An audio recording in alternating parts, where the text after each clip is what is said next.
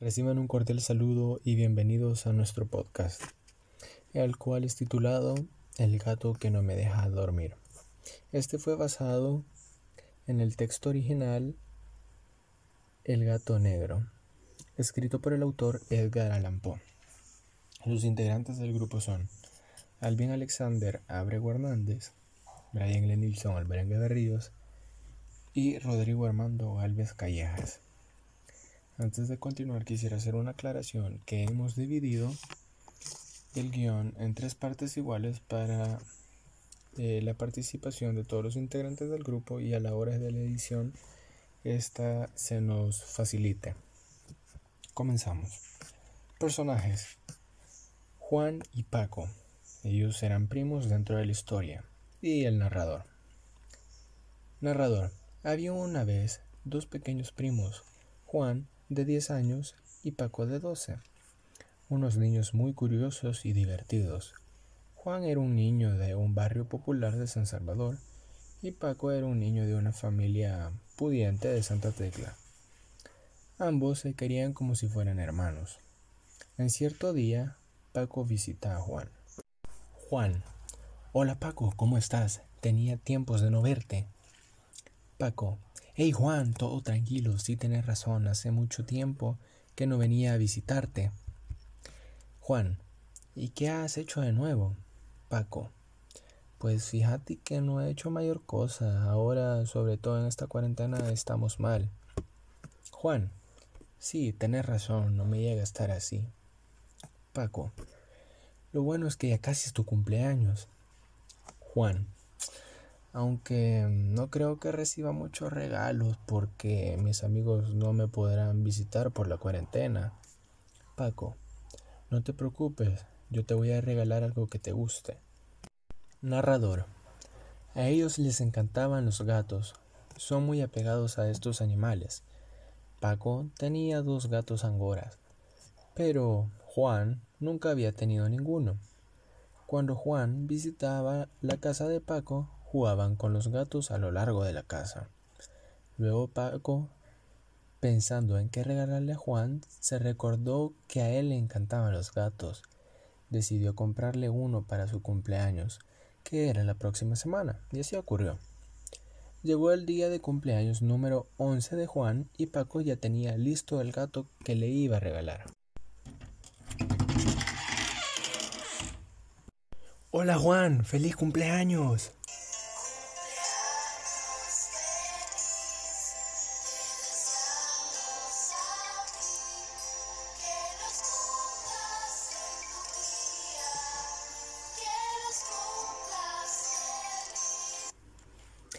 Juan, gracias por acordarte de mi cumpleaños y venir a visitar. Paco, dale, ya sabes, ¿qué vamos a hacer? Juan, pues fíjate que no hay mucho que hacer porque no podemos salir por la cuarentena. Paco, sí, tenés razón, casi no vengo por lo mismo. Vamos al patio a jugar pelota un rato.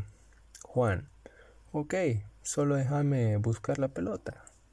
Paco, corre, ya casi oscurece y no podremos jugar.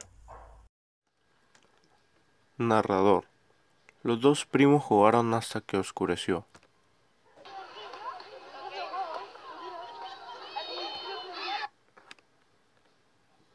Paco se acordó que tenía que darle el gato que le llevaba de regalo antes de que se fuera de regreso a su casa.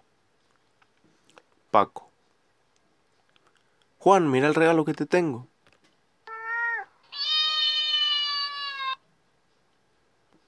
Juan. ¿Cómo sabías que siempre quise tener un gato? Paco. Porque cuando llegas a mi casa siempre te gusta jugar con mis gatos. Entonces ahí fue cuando se me ocurrió la idea. Juan. Bueno, ahora tengo que cuidarlo mucho para que viva por mucho tiempo. Paco. Sí, como los míos, pero le tenés que poner un nombre. Juan. Mmm pero no sé qué nombre ponerle. Tiene que ser uno que tenga que ver con su color. Ah, ya sé. Le pondré el nombre Blacky. Paco. Ok, me gusta mucho ese nombre. Narrador. Juan estaba muy alegre por el gato que le había regalado Paco. Él se encargaba de darle de comer, bañarlo y limpiar cuando el gato hace sus necesidades. El gato se convirtió en su nuevo mejor amigo, ya que pasaba con el gato la mayor parte de su tiempo, si no es que todo su tiempo, ya que por lo mismo de la cuarentena no veía a sus amigos de la escuela.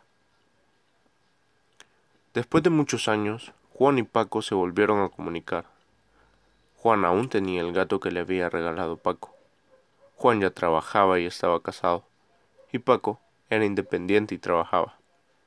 Él siempre se acordaba de Blackie. Ellos ya no se veían con tanta frecuencia, pero siempre Paco le preguntaba por el gato a Juan. En cierta ocasión, Juan tuvo un pésimo día, por no decir el peor día de su vida. Su esposa lo había dejado por otro hombre. Entonces él triste fue a un bar y bebió como nunca.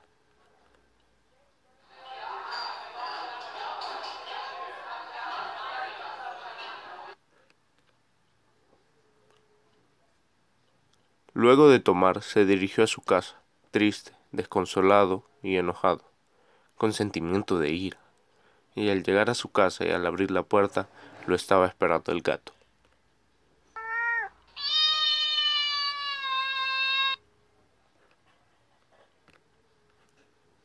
Juan encontró el momento perfecto para desquitarse con algo, y le entró un demonio al alma incontrolable y lo ahorcó.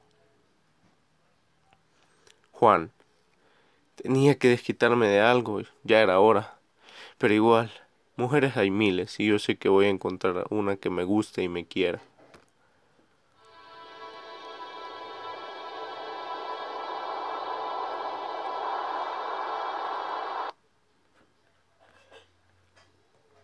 Narrador. Pasaron de tres a cuatro días en los que Juan no pudo dormir a gusto por el remordimiento de conciencia de que había matado al gato, quien era su mejor amigo. Un día Paco le hizo una videollamada a Juan para saludarlo y de paso saber de Blackie.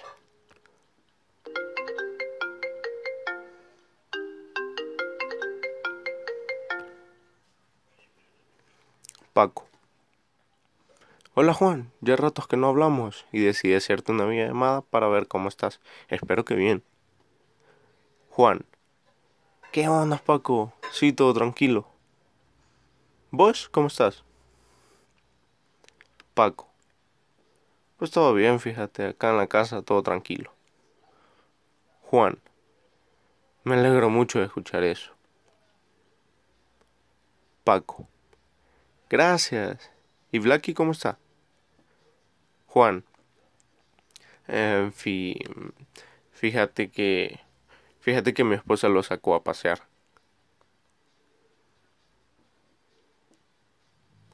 Paco. Ah, qué lástima, lo quería ver. Pero después te vuelvo a hablar y me enseñas cómo está. Juan. Sí, claro, en la próxima te lo enseño. Paco. Nos vemos. Juan. Adiós. Narrador. Pasaron los días y Juan estaba desesperado porque él sabía que Paco le iba a volver a hacer una videollamada para ver cómo estaba Blacky. Entonces, luego del trabajo, se fue a una tienda de mascotas con la idea de comprar un nuevo gato parecido a Blacky.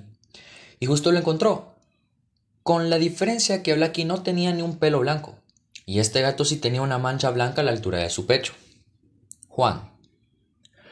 Buenas tardes, ¿qué cuesta el gato negro?